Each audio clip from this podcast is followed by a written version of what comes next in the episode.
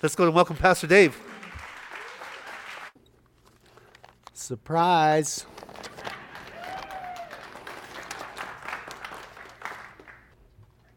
Let's let's pray. Let's get this started. Let's start off right by praying. Father God, we approach your throne of grace asking that you would fill us with your Holy Spirit so our hearts will be prepared to receive truth, to commune with you, to receive that truth from your holy word. And Lord, we also ask that that truth would impact us to make changes in our life and produce fruit as we attempt to follow the example you've set for us to follow. And Lord, we also pray a special blessing on Pastor Gary and Georgie. Lord, they're celebrating their wedding anniversary, their faithfulness to each other. And Lord, I pray we would also celebrate your faithfulness to forgive us when we fall short. Lord, we just ask that you would anoint the teaching of your word and bless our time together now as we prepare to commune with the God who spoke the universe into existence. And we pray all this in the name of Jesus. Amen. Well, today's message is entitled The Tale of Two Kings. Like me, it's very simple. Like God's Word, sometimes we try to overcomplicate God's Word. But there is the simple truth we're after. And we're going to look at that in the lives of two men, Saul and David. They were the first two kings of Israel, Saul being the first. And comparing them, they were very dissimilar. Saul was made king after the people complained to Samuel about God being the judge over them. Maybe, who knows? Maybe they wanted a physical king, somebody that they could go argue and debate with. But usually that doesn't happen with a king. Face to face, man to man, mano a mano. Kings were powerful. But because Samuel he, he was the mediator. He wasn't the man in their mind, I guess, between them and God. 1 Samuel 8 4 through 7 says, Then all the elders of Israel gathered together and came to Samuel at Ramah and said to him, Look, you are old. Thanks a lot.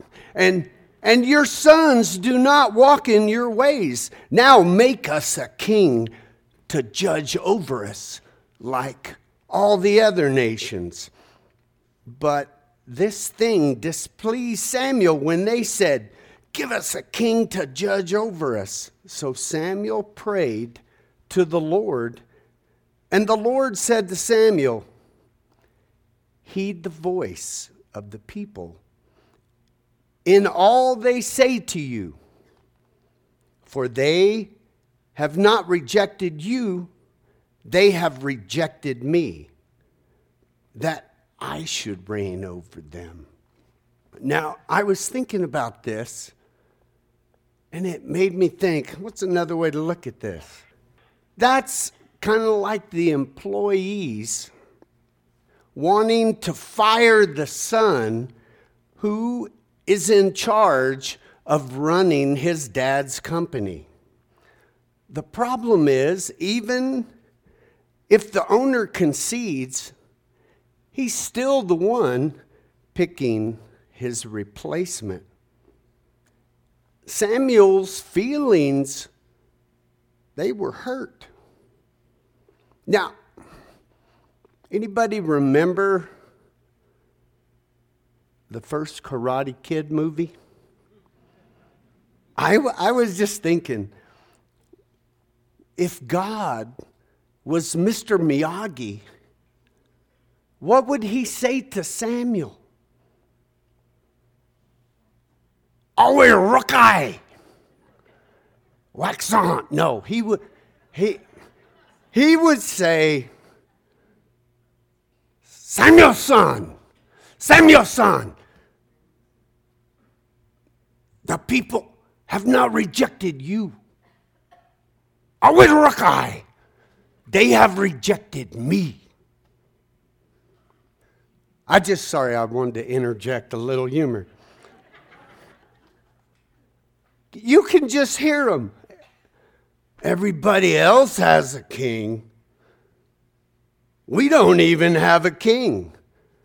God's people, they don't want to be separate, different, set apart, holy, or held to a higher standard.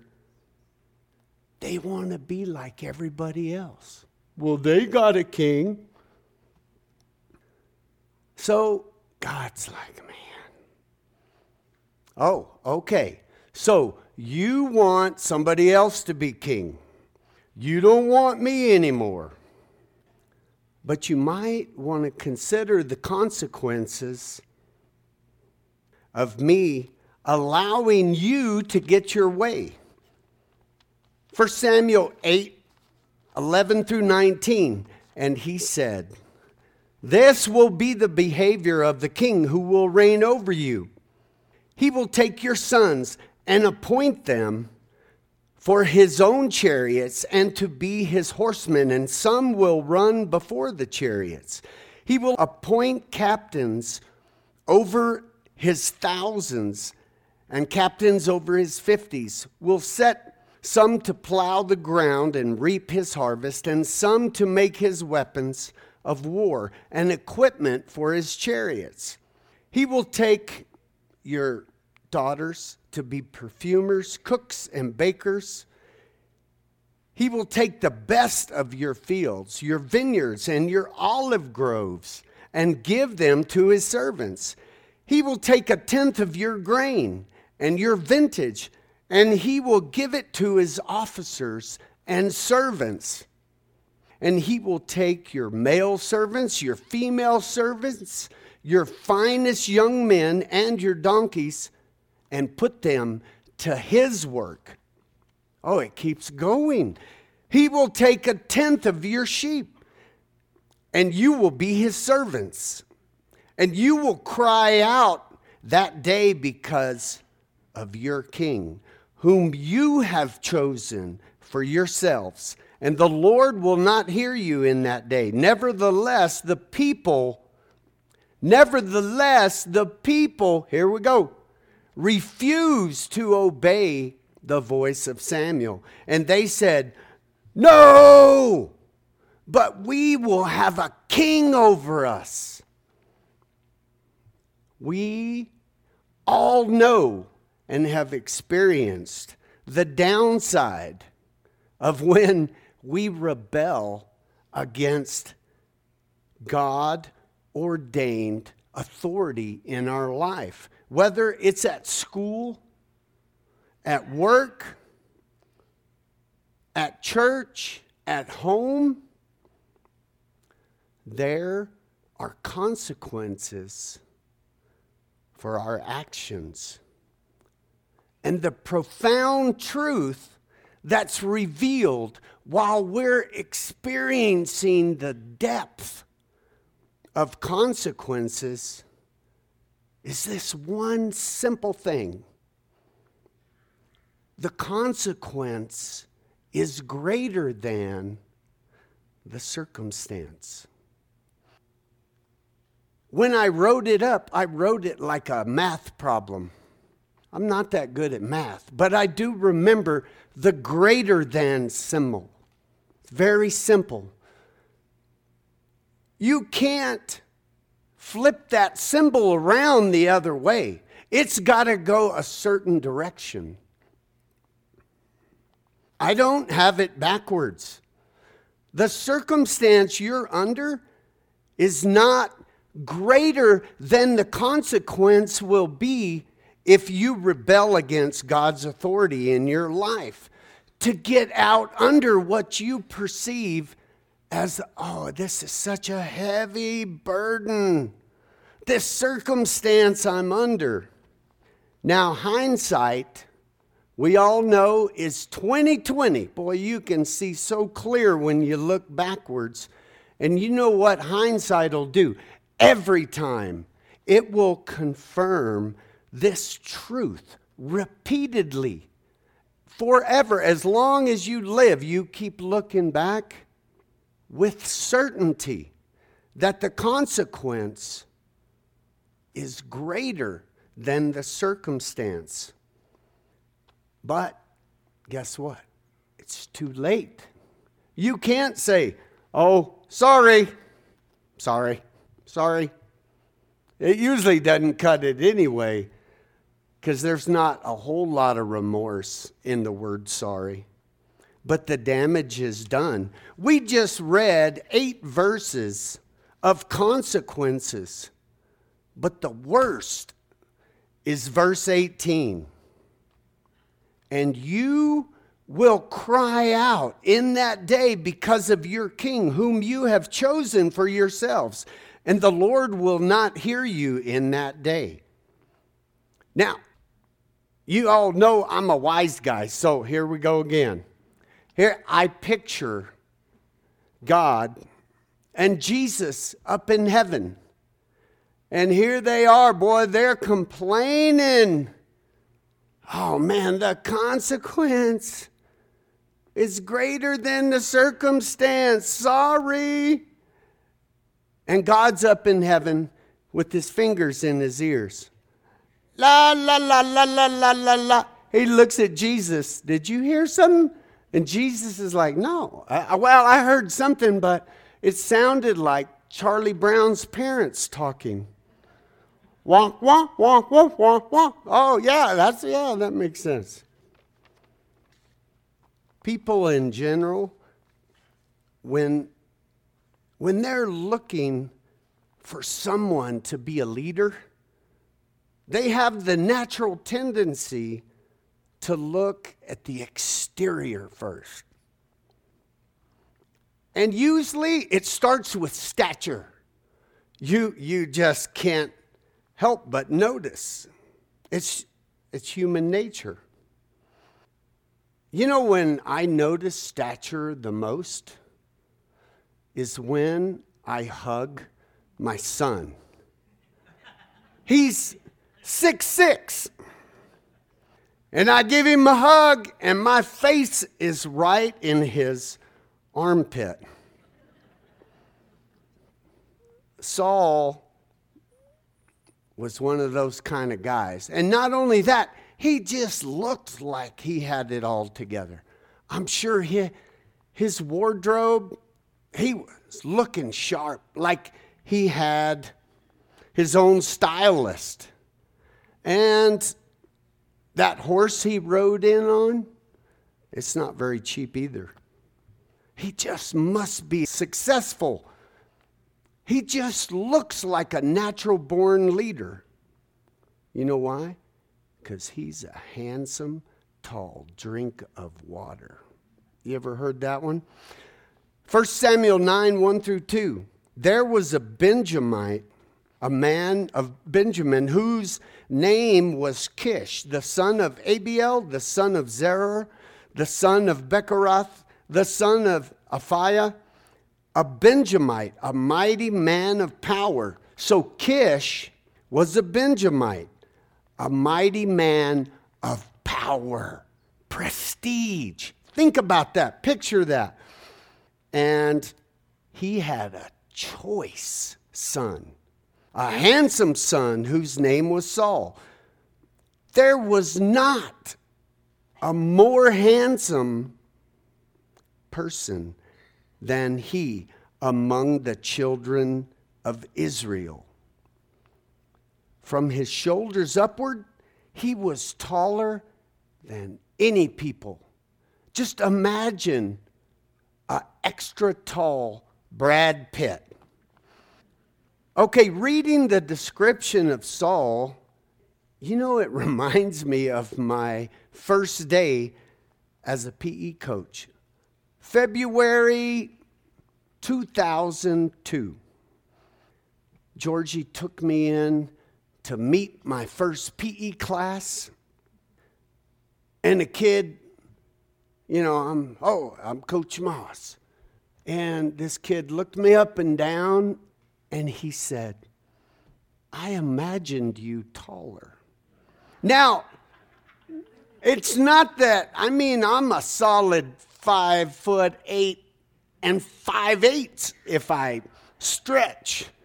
Okay, but the previous two PE coaches were both over six foot, one well over six foot. So he came by it honestly. And then the guy that replaced me also uh, was at least six foot. But you know what I told that kid? Without hesitation, I said, What I lack in stature, I make up for in attitude. Now, sorry, now I'm telling stories. I got to tell you one more. My son in love recently promoted to sergeant of Bernalillo County Sheriff's Office. And he's actually here. I, yeah. And I love to listen to his law enforcement stories. And as I was reading about Saul, I remembered one that Daniel's son. That's I call him Daniel's son. Because I have a son named Eson, straight up. My son and other son in love is Eson. So I started calling Daniel Daniel's son and my son Michael's son. Anyway, I love to listen to Daniel's stories. And it made me think of Saul because Daniel told me a story of arresting a guy, a natural born leader, a giant chunk of man like Saul. How many sheriff officers would it take to take Saul into custody? You know, like three or four, maybe five. So Daniel, he's solid chunk of meat. He works out and he can handle his own. But he told me, hey, he tells him, I don't want to wrestle with you. Mm-mm. I'm just going to tase you. It's your choice. And you know what that big, handsome, tall chunk of meat leader tells him? He's like, Don't tase me, bro. God chose Saul as the new king, not the people. They didn't vote on it. But guess what? You also didn't hear them complain about it. They were happy. They got their way. We got a king. We got a king. Now we're like everybody else. They were so happy. He looked like a king. You got to keep up with the Joneses. Now, by man's standards, Saul was the perfect king. 1 Samuel 10 22 through 24. Therefore, they inquired of the Lord further, Has the man come? Has he come yet? And the Lord answered, There he is, hidden among the equipment. So they ran and brought him from there. And when he stood up among the people, oh, he was taller than any of the people from his shoulders upwards. And Samuel said to all the people, Do you see him whom the Lord has chosen? There is no one like him among all the people. So all the people shouted and said, Long live the king! They didn't complain. Now, Saul ended up being a disobedient king who started well but didn't finish well. So God told Samuel, way before Saul was removed as king, to go and anoint the next king. King, I like to say kingy. Kingy number two. You, well, you know where that came from. Me and my brother used to play this game growing up. It was called Kingy. And it'll illustrate what we're going to talk about in a minute. Here's how you play the game I was the king, and my older brother was the servant, and he would say, You, O king, you are so wise. And you are so handsome. And he would go through this list. And then he would throw in there, but your feet stink. And so I would have to punch him. That was how we played. So it would go on and on. And pretty soon, my dad swerving the car all over the road, trying to reach back to get a hold of us because we're, anyway. So if I say kingy, it's a Freudian slip. 1 Samuel 16, 1 through 3 and 10, 13. Now the Lord said to Samuel, How long will you mourn for Saul? Seeing I have rejected him from reigning over Israel. Fill your horn with oil and go. I am sending you to Jesse the Bethlehemite, for I have provided myself a king among his sons. And Samuel said, How can I go? If Saul hears it, he will kill me. But the Lord said, Take a heifer with you and say, I have come to sacrifice to the Lord. Then invite Jesse to the sacrifice, and I will show you what you shall do. You shall anoint for me the one I name you. So it was when they came, then he looked at Eliab and said, Surely the Lord's anointed is before him. But the Lord said to Samuel, very important, do not look at his appearance or at his physical stature because I have refused him. For the Lord does not see as man sees, for man looks at the outward appearance, but the Lord looks at the heart. Thus, Jesse made seven of his sons passed before Samuel. And Samuel said to Jesse, The Lord has not chosen these. And Samuel said to Jesse, Are all the young men here? Then he said, There remains yet the youngest. And there he is, keeping the sheep. And Samuel said to Jesse, Send and bring him, for we will not sit down until he comes. So he sent and brought him in. Now he was ruddy with bright eyes and good looking, and the Lord said, Arise, anoint him, for this is the one. Then Samuel took the horn of oil and anointed him in the midst of his brothers, and the Spirit of the Lord came upon David in that moment from that day forward. So Samuel arose and went to Ramah. Think about that. David, he wasn't even considered in the running by his dad for Samuel to anoint as king. Part of the reason why at that time, scholars think he was like 10 to uh, 15 years old. He was a boy, a shepherd boy. And that was the entirety of his resume. Think about it if David went to school, he'd be like fifth grade, 10th grade at the, the latest. Now, God course, wasn't concerned with appearance or physical stature, a pedigree, or a long resume of accomplishments, something we think about when we're looking for a leader. God was looking at the internal. His focus was on David's heart. Like I said earlier, there's a difference between these two guys. We'll see. But Saul was a disobedient king. Here is an example of his rebellion and disobedience to God's commandments because they weren't suggestions. 1 Samuel 15, 2 through 3, and 9 through 11.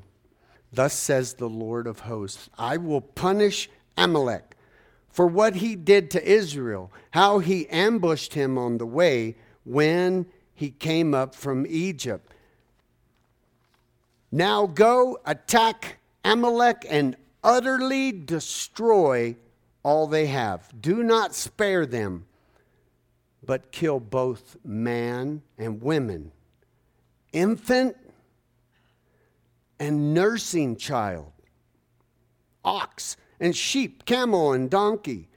But Saul and the people spared Agag and the best of the sheep, the oxen, the fatlings, the lambs, and all that was good, and were unwilling to utterly destroy them.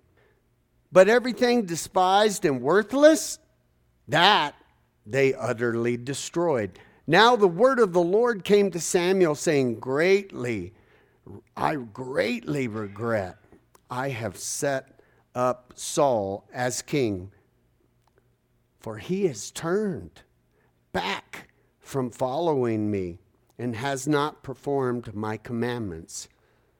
It grieved Samuel, and he cried out to the Lord all night. This is exactly what happens when everyone tells you how great you are all the time. And they play kingy with you. Oh, King, you are the strongest, most handsomest, tallest, smartest gift from God we ever had. Of course, you're the only king we've ever had, but still, your decisions are the most awesome. Let me give you an, another example. It's just like all the little people around a famous movie star or musician that surround them. What do they do? I'm going with the flow. The money's good. You know, that is a great idea you have. How did you ever come up with something so smart? You're not going to rock the boat. It's, it's pretty good riding in a boat. You know, Deb and I went on a cruise with Gary and Georgie years ago. That was one of the best. Man, the food is good. Oh. And you're just watching the ocean go by why would you want to mess that up and rock the boat? Don't bite the hand that feeds you. But the problem is, if you listen to all those people that surround you and they're benefiting from you more than you're listening to God, you know what happens? You start to believe your own press. Hmm. You know what? You're right. That was a really great idea I had. That, that was pretty awesome. And then you start acting like, hmm, I'm kind of like the God of my own life. I'm getting good at this. You know, in fact, I might even just make a few minor changes to God's commands using my superior deductive logic. because clearly God did not think this through. By killing all of the animals, then we'd have to use our own to sacrifice to God. That's just a waste because we just got all these animals for free. You're welcome, God. Yes, King Saul, he had some issues, but so did David. 2 Samuel 11, 1 through 4. It happened in the spring of the year, at the time when the kings go out to battle, that David sent Joab and his servants with him and all Israel, and they destroyed the people of Ammon and besieged Rabbah. But David remained at Jerusalem. Then it happened one evening that David arose from his bed, took off for a walk on the roof of the king's house. And from the roof, he saw a woman bathing. And the woman was very beautiful to behold. So David sent and inquired about the woman.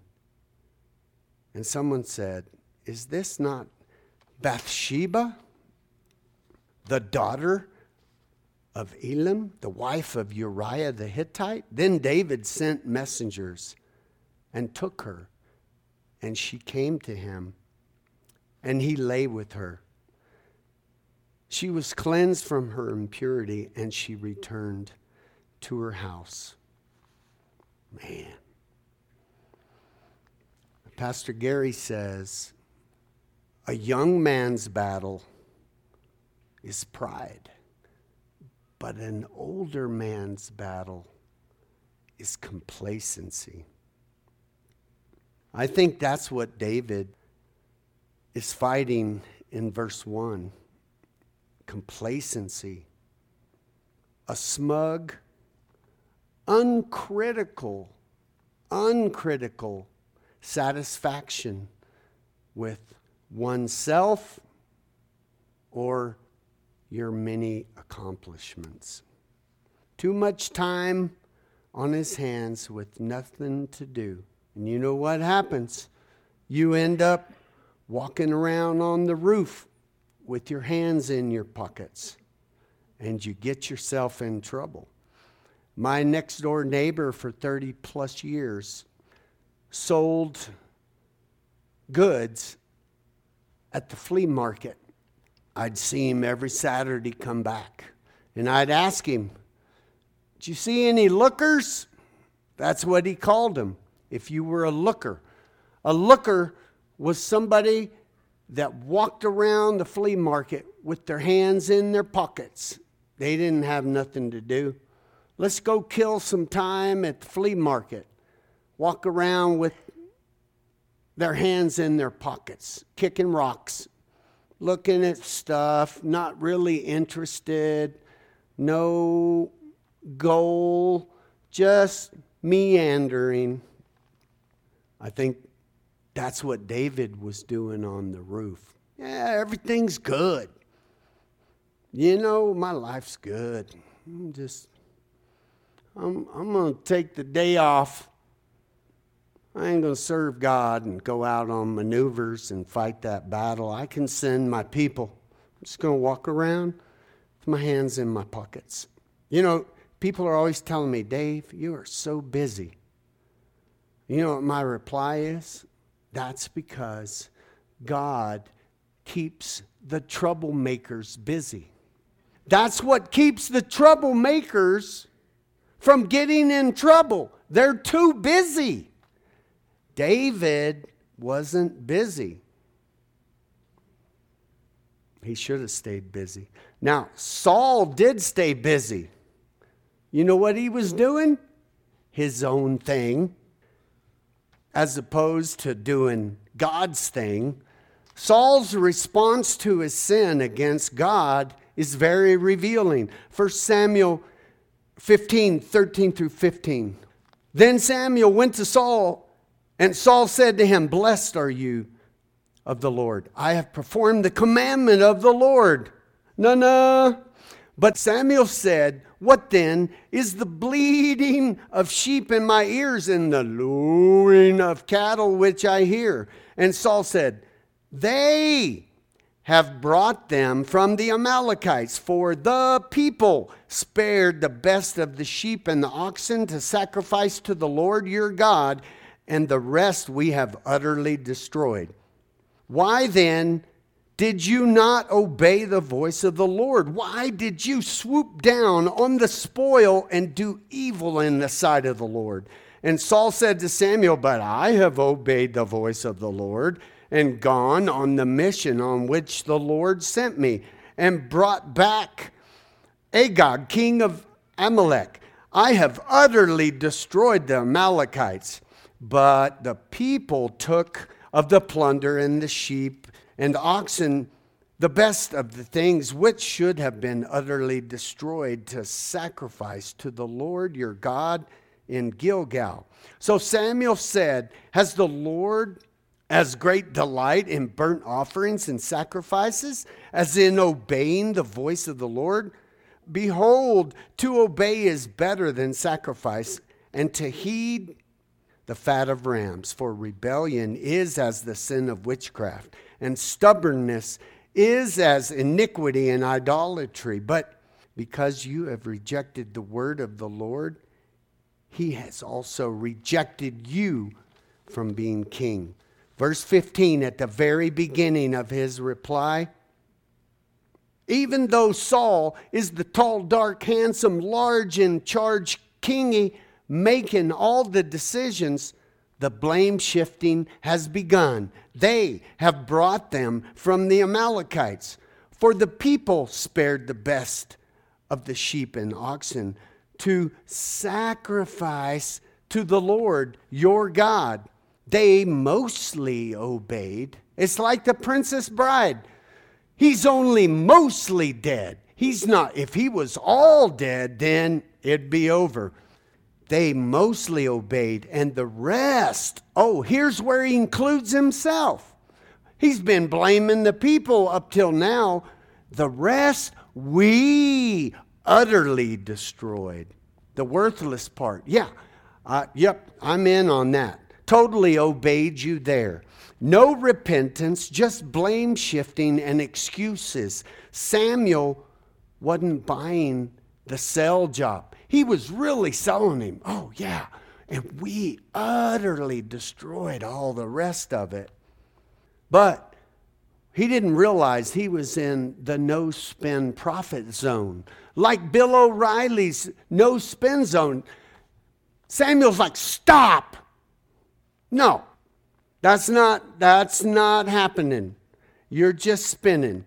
It's better to obey than sacrifice. Now, we see the heart of Saul revealed during this confrontation, and that's why God's looking on the inside. Of course, God saw that coming, but God's looking at the character of the heart. Now, in a nutshell, the truth is, all of this is so simple. When Nathan went to David and told him this story, set him up. So David said to Nathan, I've sinned. God used Nathan to set David up pretty good. He walked right into it and didn't even see that one coming. What happened? David got so emotionally invested in Nathan's story. He didn't even realize that the death penalty that he had just pronounced on that sheep thief was actually a death penalty on him. Here's the important part I believe that God's intent using that story of that man had many sheep. And this other man only had one little ewe lamb. And that man said, Well, I got to feed this traveler. I'm going to steal that guy's sheep. Man, that that stirred up David's righteous indignation. But I believe the intent of that, it wasn't meant to condemn David to death. God didn't say, Ha, you said they deserve to die. He deserves to die. And of course, Nathan said, That, you are the man, David. You are the man in that story. But God used it to convict him, not to condemn him. That wasn't God's intent. David was a prodigal. He was so deep in sin. You know, when, when I look at it, I'm like, well, psh, man, I hadn't done anything like that in my life. I look at David's life and I see he swings hard both ways. He can either be a godly, godly man, fearless, fighting giants, doing all these great things for God, or he can commit adultery and then try to cover it up. It's like, man, I need a plan A. Have her, have her husband come home and we'll He'll, maybe he'll sleep with her and nobody will know. And they'll have uh, their, that son, and the only thing they might just go, well, that's kind of weird. He's got red hair. But that didn't work. Uriah was too much of a man of integrity. David was in deep, so he had another plan. Man, all right, Let's get some wine. Come on over. I'm going to get you drunk. And then see. Yeah, that always, we're going to try to affect his judgment. Still slept on the ground. Even when he's drunk, Uriah had too much integrity. Plan C is, man, I got to I got to off this guy. I need to assassinate him. Here you go. Take this back to the commander at the front lines. Oh, by the way, it's your death sentence. That is pretty deep in sin. And God's like, You, you're my prodigal. You're my son. All these things we've done together. I anointed you. You were a little boy. You've walked with me all these days, and now you've turned away. Come back. You're drowning. And he, there's one of the scriptures in there, he's like, I protected you from Saul. I anointed you as king. I had all these great plans just like God has for you. He's like, I have this awesome plan for you. But it starts right here. To obey is better than sacrifice. David was accepted by God. Here we go. Super simple truth. David was accepted by God because there was repentance. But David, just like Saul, they rebelled. David was in rebellion trying to cover up his sin. But here's what saved David Psalms 51 16 through 17. David learned this took it to heart. You do not desire sacrifice, or, or else I would give it. You do not delight in burnt offerings. The sacrifices of God are a broken spirit, a broken and contrite heart, a heart that's full of remorse. These, O oh God, you will not despise. And that understanding and that obedience, applying that one thing, that's all we got to grab a hold of right now.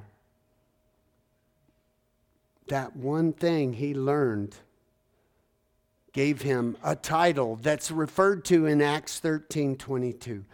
And when he had removed him, he raised up for them David as king, to whom also he gave testimony and said, I have found David, the son of Jesse, a man after my own heart, who will do all my will.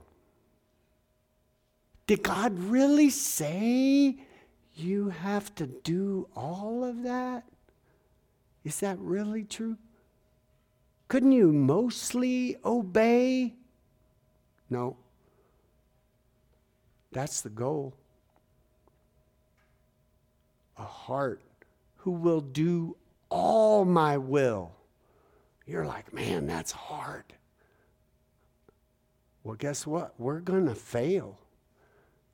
But if we have a contrite, remorseful heart, a broken spirit, God can do the great things that He did with David in your life. Just like God had a plan for David's life, He has a plan for our life. Welcome, Pastor Ed. We're going to take communion. And I would encourage all of us to ask that one question Did I get that one simple thing right? Am I truly remorseful? Do I have a broken heart when I sin against God?